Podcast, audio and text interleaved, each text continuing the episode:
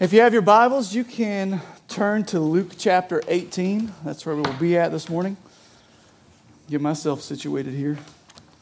Luke chapter 18. Uh, we are in the second week of our new series called Faith Is.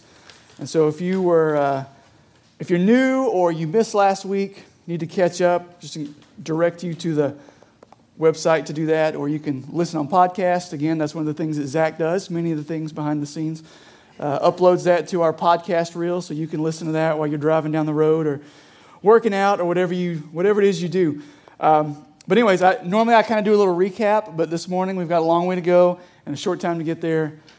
Cue Smokey and the Bandit. Everyone under 30 is like, I don't know what you're talking about. Okay. Um, so, anyways, we're going to go on and jump in with, uh, with where we're going this morning. Um, so, just if you need to catch up, go back, look online, look at the podcast. It'll be there for you. All right. Um, so, anyways, so uh, if you don't know, I have four small children, uh, seven and under. And yesterday morning was a little bit of a chaotic uh, time in the Larkin household. We're actually still living with my in laws right now, although we did just close on a house on Friday, so I'm officially a Hardin County homeowner. So that's news. Uh, but so we're still staying with my in laws, but yesterday morning, um, a little bit of chaos in, in the morning. My kids wake up entirely too early, and they woke up all on the wrong side of the bed, apparently, yesterday. And so I'm sitting there at the, the kitchen table. I'm eating my waffles for breakfast, and um, there's just this mass chaos going on in the next room over. I don't even know what it was. Three of my children were some combination of crying, yelling, angry, fighting, like, I don't even know what was going on. I wasn't in there. I just know it was a lot of volume, okay? And so I'm sitting there, I was actually going through my sermon notes, and my oldest, my seven year old Owen, uh, kind of comes walking up next to me, you know, and just stands there for a second, and I kind of turn and acknowledge him. And uh, he said something to the effect of, So, Dad, it uh, looks like I'm the only kid that's being good, huh?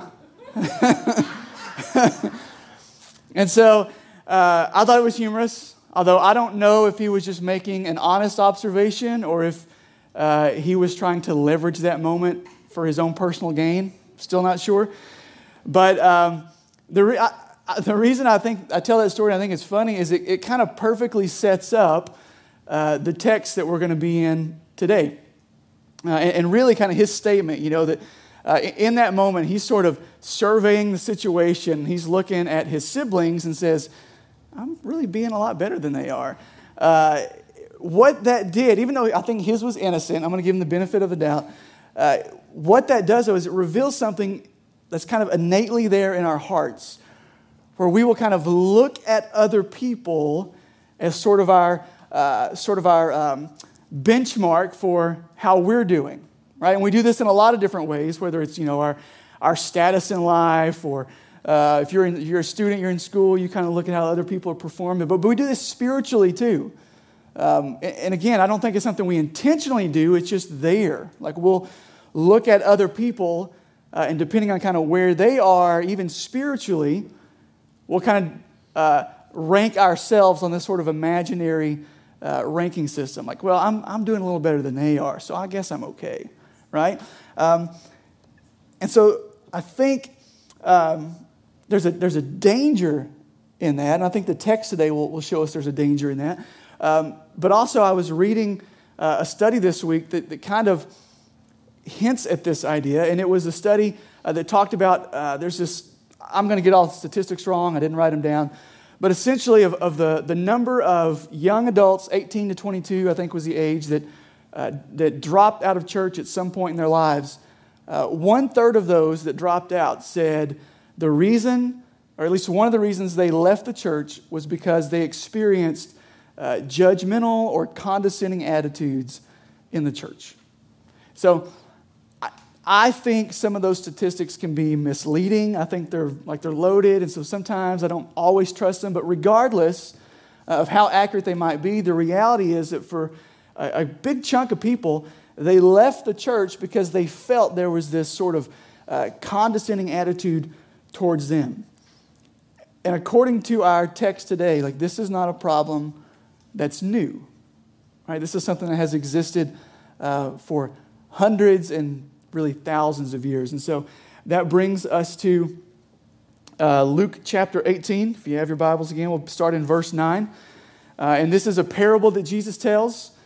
Uh, if you're unfamiliar with what a parable is, it's basically Jesus will tell a story to kind of make up a, a situation and put some characters, and he'll tell a story uh, that uh, is a fictional story, but proves a really significant spiritual point.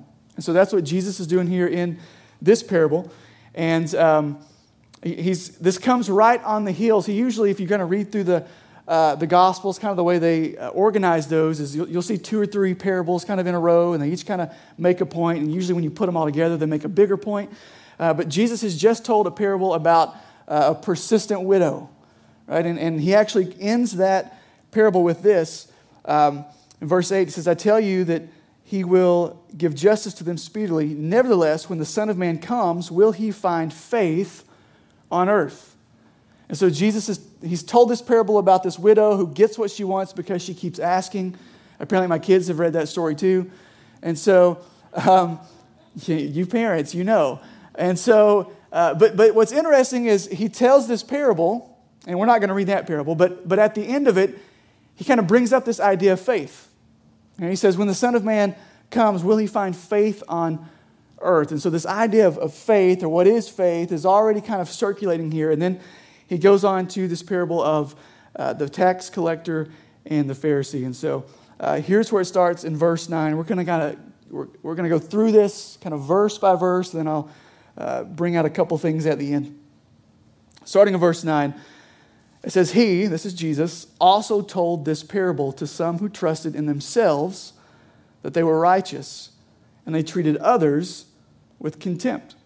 All right, so First, think of the, the audience. All right, you notice the link here. He's just finished a parable where he's asking, uh, you know, when the Son of Man comes, will he find faith on the earth? And when he gets to the next parable, what we have here is an audience that they have faith, but their faith is in the wrong thing. Because if you look at it again, it says they, uh, he told this parable to some who trusted in themselves. So their faith or their trust uh, it's not that they didn't have it, it's just that it was uh, applied to the wrong person. Right? Instead of being trust in the Lord or trust in Christ, it was trust in themselves. Okay? Um, and so he, what we're going to find out, spoiler alert, is that that's a terrible place to put our faith and trust is in ourselves. So going on in verse 10, it says, Two men, so this is Jesus telling the actual parable, two men went up into the temple to pray one was a Pharisee, and the other a tax collector. Right. so when Jesus tells a parable, uh, tells a story, he, he has, like, he's making up these characters and he's putting them in place for a reason. So these are purposeful characters. Okay? Uh, and so I think it's important that we understand what these two people represent for us to really understand uh, the point of the parable. And so uh, first we have a tax collector. Okay? Or I'm sorry, a Pharisee. So, what I want us to do is if you've been in church or you've read through scriptures, you know the Pharisees, you know the tax collectors. But what I want us to do is to try and hear this the way that the hearers would have in the first century. Okay? Because uh, this story and these characters would have meant something differently to them than they do to us today. We have 2,000 years of hindsight and, and knowing how this plays out to kind of like, yeah, we know where this story's going. But, but for them, it wouldn't have been that way. Okay, so first you've got a Pharisee. Okay, and the Pharisees were sort of the religiously uh, elite men of the day. Okay, these were, uh, they had entire books of the Old Testament memorized, like committed to memory. Uh, the, the Old Covenant Law, if you read through uh, the first few books of the Old Testament, the, the Torah is what they called it, and you got all the breakdown of the law. Um, if you've ever read through your Bible and you've got stuff like don't boil a goat in its mother's milk. You know, the things that make you like, what? Okay. These were the laws that they observed. There's like 600 plus, and they observed them all. Okay. In fact, there's some branches of the Pharisees that, that, um, that followed the law so strictly that they were like, you know what, 600 is not enough. Let's add a few more. And so they kind of added some of their own traditions, and they would follow those. And so these are um, sort of religiously elite, um, obedient, well behaved, uh, well respected, well taught, well trained men. Okay? And so, what I want us to do, again, I want us to hear this in the way that the first century hearers would have heard it. Uh, I want to put some flesh on that for us today. So, if we were kind of take a, a Pharisee into modern day context, we're probably looking at think about like some really well respected uh, individual in the religious world. Okay, think about somebody that um, just maybe they have like you scroll through Facebook and you see advertisements for their uh, their latest religious bestseller. Okay, uh, this is somebody that's got probably multiple degrees from like the uh, the highest seminaries. Right, they got them hanging on their walls. Um, these were, in fact, they probably had an adjunct uh, professor role at the local seminary. So, like in, in modern day, this would have been a well respected um, person, right? Squeaky clean, right? There's no, there's no reproach on their name, there's no dirt on them. They're like, they're well respected men. That's who the Pharisee would have been, excuse me, to the first century audience. But the Pharisee is not the only person in the story. excuse me, that sounded like I was getting ready to cry. I'm not emotional yet, okay? Get a drink there. That will sound awesome on podcast later, Zach. Um, the Pharisee was not the only person in the story. Right? The, the other uh, person we read about is a tax collector. Okay, and so tax collectors uh, in that day, um, they, they were not like your local CPA or your uh, employee down at the Department of Revenue. Okay, because to be a tax collector in first century, first century uh, Israel, Jerusalem, was to essentially be a crook. Right? They were a despised people. Because what they did is, uh, even though they were uh, Jewish, is they kind of had a deal struck with the Roman government. So they would collect taxes, and what they would do is they would collect taxes uh, over and above what Roman government required. Right? So they collect more than the Roman government requires from the people. They skim some off the top for themselves, give the rest to Rome. And so the tax collectors in that day were seen as, as corrupt, crooked, wicked men. Okay, they were essentially were, were traitors, right? They aided in the Roman oppression of, of the Israelites. So they were, uh, they were not looked favorably upon. And so, again, if we could put some flesh on that for today, uh, I think I'm not even going to like paint a picture. I just want you to think of this. What is the most like despised, repulsive individual you could think of. Maybe it's somebody you see in the paper or in the news, some, right? Again, you, whatever that is for you, like whatever that person would be to you, that, that if they were to walk in this room, like you would feel uncomfortable and you would want to get up and leave. That's who the tax collector would have been to this first century audience, right? Despised, rejected, social outcast. Nobody wanted anything to do with these guys. So now that we've, we've got that, um, let's look at what we see here. Okay, we got our, we got our two characters. We got the Pharisee, the tax collector. Verse 11, um, Jesus is going to tell the story, and he's going to give us a little glimpse into the spiritual lives uh, of our two characters. Verse 11, it says, The Pharisee, standing by himself, prayed thus God, I thank you that I am not like other men, extortioners, unjust, adulterers, or even like this tax collector. And so we got the Pharisee, we get a glimpse of, of his spiritual life here. And he's, he walks into the temple and uh, just first notice, notice like the, the physical elements at play. It says he stood far off by himself. And right, this is not a reference to social distancing. Okay, this is right, the Pharisee walks into the temple and he's going to pray, uh, and his physical, uh, like where he, the physical um, elements of this are kind of evidence of, of how he sees himself spiritually. Right? He's far off. In other words, he doesn't want to mix or mingle with other people because in his mind, he's, he's on a whole different level. Right? I am better than, I am higher than. I'm not going to mix with those people in that crowd because I'm not like them. Right? That's even his prayer. He, he, literally, he literally thanks God that he is not like other people.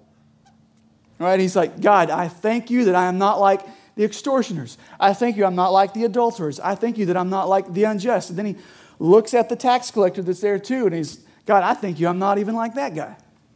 Right? So even his prayer is this sort of spiritual arrogance. Right? I thank you, I'm not like these guys. Okay, and then his prayer goes on in verse 12. So verse 11 is, God, I thank you, I'm not these things. And then verse 12 is, uh, I fast twice a week. I give tithes of all that I get. All right, so again, the Pharisee is a strict observer of the law. He's, he's like, hey, I fast, uh, and, and, without getting too deep in the weeds, he's, not only does he fast the way that the law would require, but he actually goes above and beyond. He doesn't have to fast twice a week, but he does. Like, God, look how awesome I am. I fast twice a week. And then he says, uh, you know, he gives a, a tenth of all that he gets. Right? So essentially, you got the first part of his prayer is, God, I thank you, I'm not like this. And the second part of his prayer is, God, look at all this awesome stuff that I am. Look at all this awesome stuff that I do.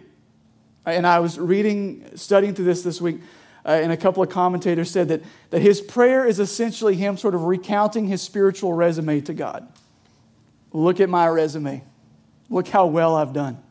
Right? Or I like this. This, um, this commentator says that in his own eyes, God was very fortunate to have someone like him. Right? And you kind of get an idea of just sort of the spiritual arrogance that we see from the Pharisee. Now, remember the audience. The audience that was told this was people who uh, trusted in themselves and looked on others with contempt. So the audience is probably looking at this Pharisee going, Seems like a pretty good guy to me. Okay? But, but there's uh, the tax collector. And so look here, we get a glimpse into his sort of spiritual life. Verse 13. It says, But the tax collector, standing far off, would not even lift up his eyes to heaven. But he beat his breast, saying, God, be merciful to me, a sinner. All right, so again, physical.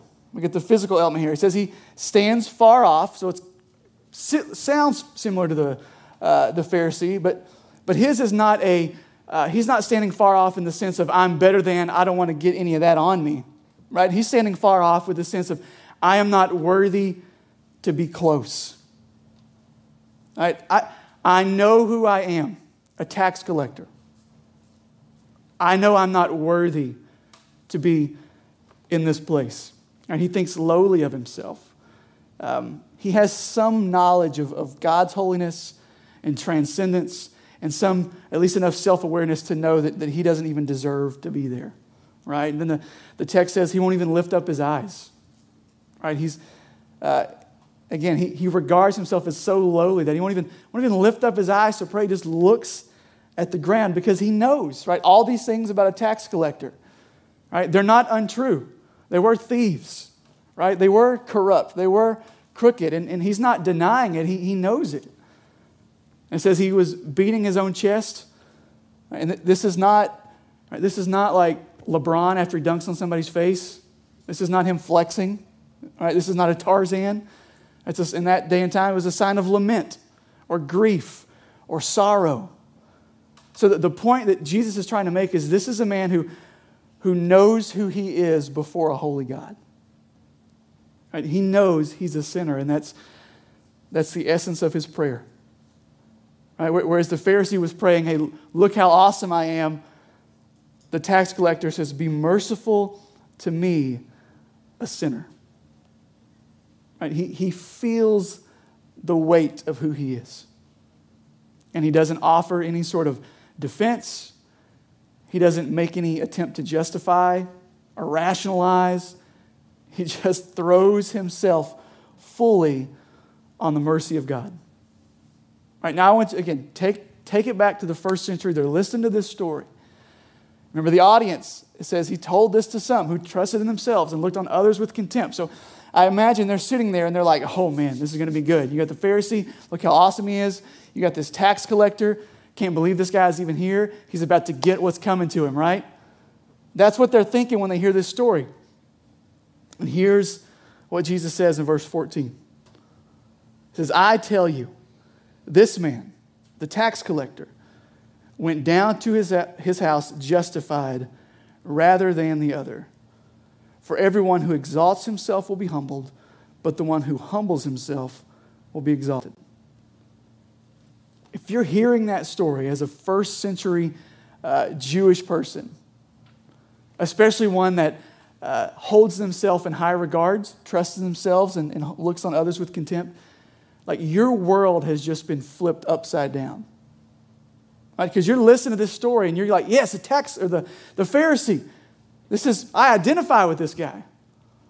And then all of a sudden, you get to the end of the story, and this guy that you thought was supposed to be the good guy turns out to be the bad guy. Meanwhile, the guy that was the bad guy walks away justified and declared righteous before God. Like, what just happened? Okay? And if you feel sort of the, like, like that's the scandal of the story. That's, that's the point. That, that Jesus pulls the rug out from under them to, to reveal to them right, that, that when it comes to righteousness, when it comes to being justified before God, it doesn't happen quite the way that you think it happens. It's his point to the audience that day. So, the same sort of scandalous, shocking story that they heard that day is one that, that we need to be reminded of today. All right, so I got three, sort of three things I want to pull out for us here um, as we, can, we, we talk about faith, real faith, genuine faith, saving faith. The first thing is this is that faith isn't comparing. Right? Faith is not comparing. Again, the audience trusted in themselves, looked on others with contempt. And so central to their like idea of faith was this idea that, that my righteousness, right, being justified before God, my righteousness is uh, determined by how I compare to others. Right? This is certainly the case with the Pharisee. Right? And, and the reality is, though, that don't we still kind of wrestle with this 2,000 years later?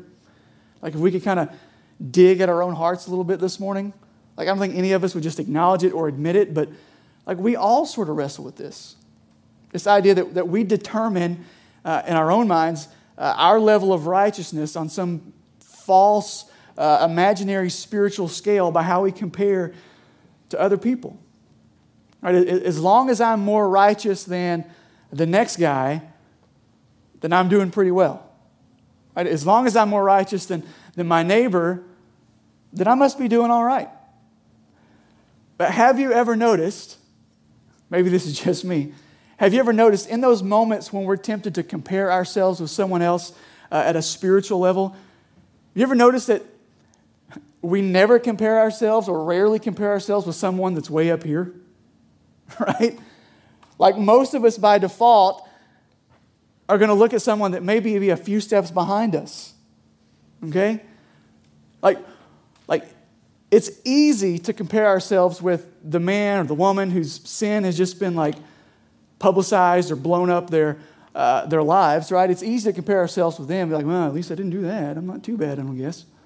Right? But none of us by default compare ourselves spiritually with the man or woman that's just uh, surrendered all their, their conveniences and, and comforts of life to go take the gospel to a third world country. Right? Very few of us sit and compare ourselves with, with that person. Right? Listen, the, the, real problem in, in this idea of of judging our righteousness or our, uh, our, our justification before God based on us is that God doesn't grade on a curve. Right now, my college calculus teacher did grade on a curve. It's the only reason I passed. I'm not, my highest grade freshman year at UK was a 60. And somehow I passed with a C because he graded on a curve. right? When it comes to God, though, he doesn't grade on a curve. Right? God doesn't look down at us and be like, um, that guy's nailing it. Let's compare everybody to him. I know God has a standard, and his standard is perfection and holiness. And the bad news is that none of us can hold a candle to that standard. But the good news is that someone else did that for us Jesus. And so if we can use the kind of the example of, of uh, passing exams and that kind of thing. The reality is that, that God's standard is a perfect score. And our exam grades are terrible, like my college calculus exams. Right? But, but Jesus came along and he lived a perfect life, got a perfect score. And then we put our faith and our trust in him. What happens is he, He takes our imperfect score on himself. That's what he did on the cross. And all the punishment that comes with that, he took that. And then he gives to us his perfect score. Right? So that we, when we trust in Jesus, right, we get his exam, his name scratched out, our name put on it. So that when, when God looks at us, he doesn't see our, our imperfect record, he sees Jesus' perfect record in our place. Right? That's the point of 2 Corinthians 5 21. Paul says, For our sake, for our sake, he made him, that's God made Jesus, to be sin, though he knew no sin, so that in Jesus we might become the righteousness of God. Right? Faith is not about comparing ourselves to others. Right? There is an objective standard that none of us have met. Right? We are not justified or declared righteous based on where we rank spiritually among our peers. Right? So, in those moments where you're tempted to look horizontally to, to determine how righteous you are, just remember that that's not how God judges it.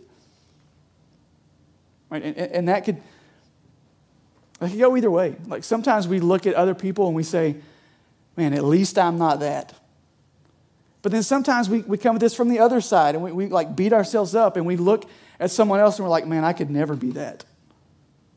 And, and both of those, if, if we tend to either one of those, we're missing the reality that our righteousness doesn't come from how we rank with others. It comes from Jesus and what he did for us. And we put our trust and our faith in him. Right? Righteousness is, is given or imputed to us from Jesus. It's not it's not based on how we compare to others. All right, so faith isn't comparing. The second thing is this faith isn't religion. Okay, so to, to build that out a little more, that could be a confusing statement. Faith doesn't build righteousness on religious acts. What I mean by that is your righteousness before God, right, you being justified before God, is not determined by the religious things that you do.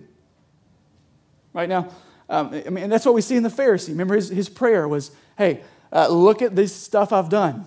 I've been just, right? I've, I've tithed, I've fasted, even more than I'm required to do by the law.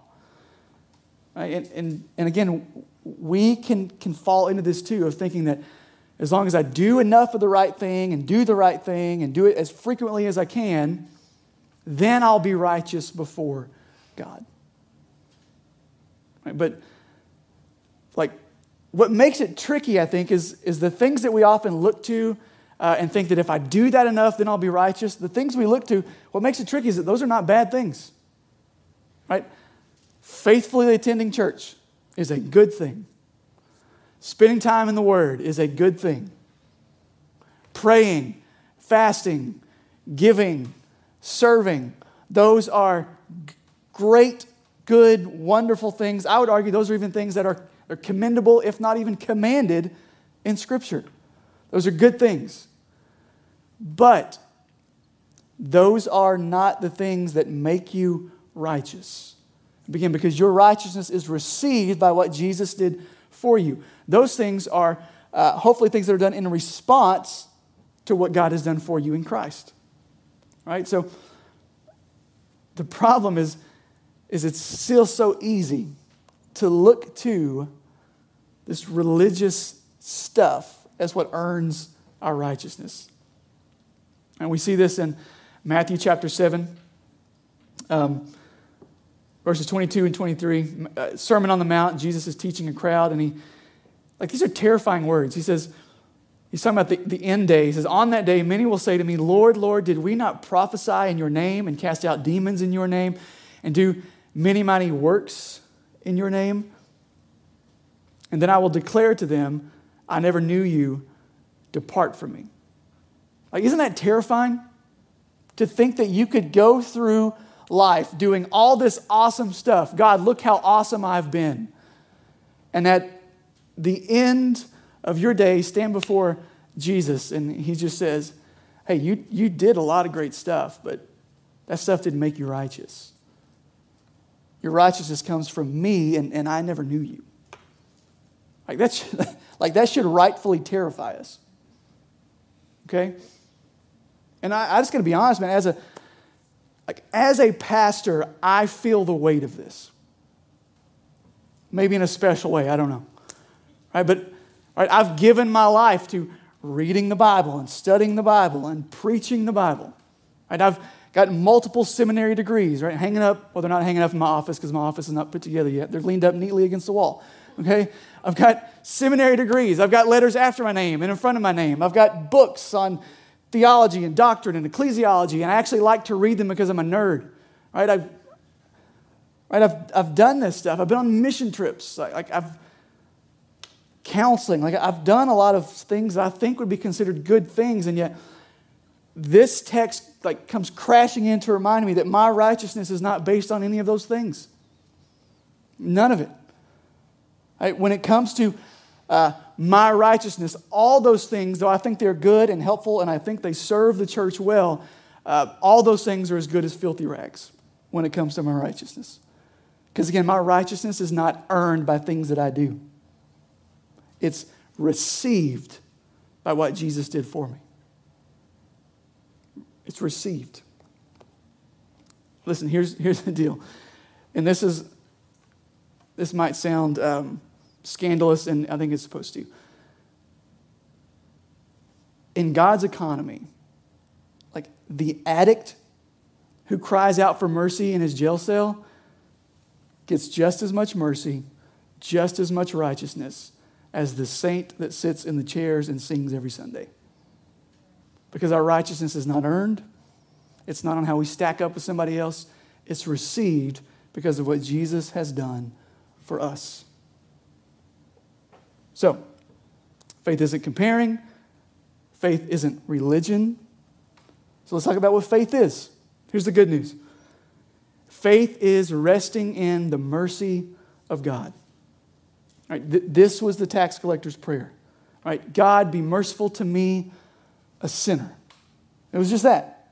Just a simple prayer before God. He, he acknowledged his problem, which was his sin, and he acknowledged the solution, which was God's mercy. Right? And Jesus says that, he went down to his house justified, declared righteous before God.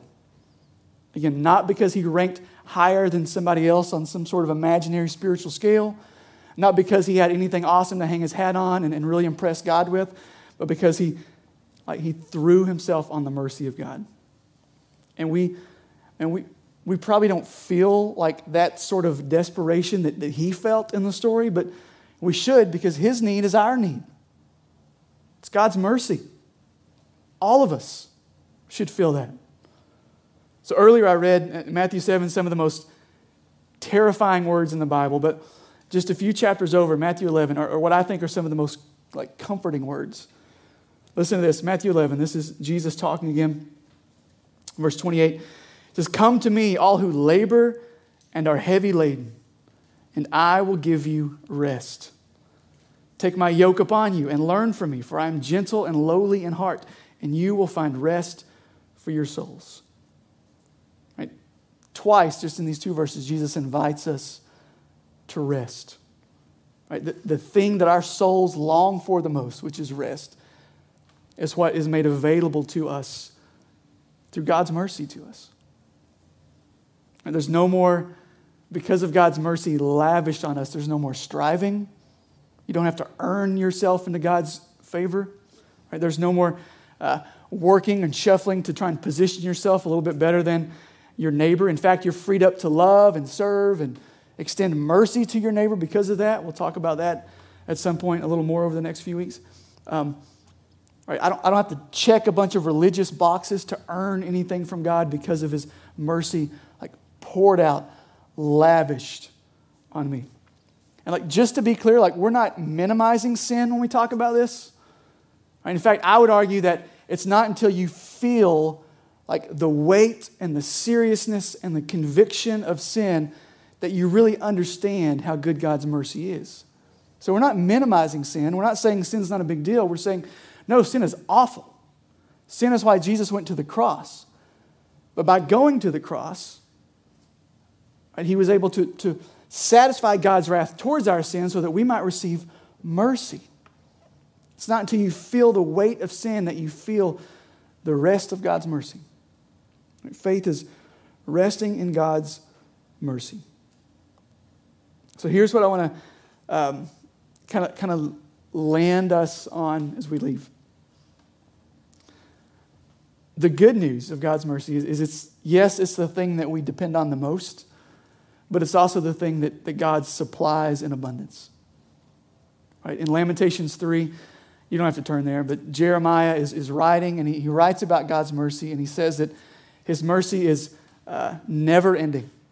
Right? He says it never ceases. He says it's new every morning.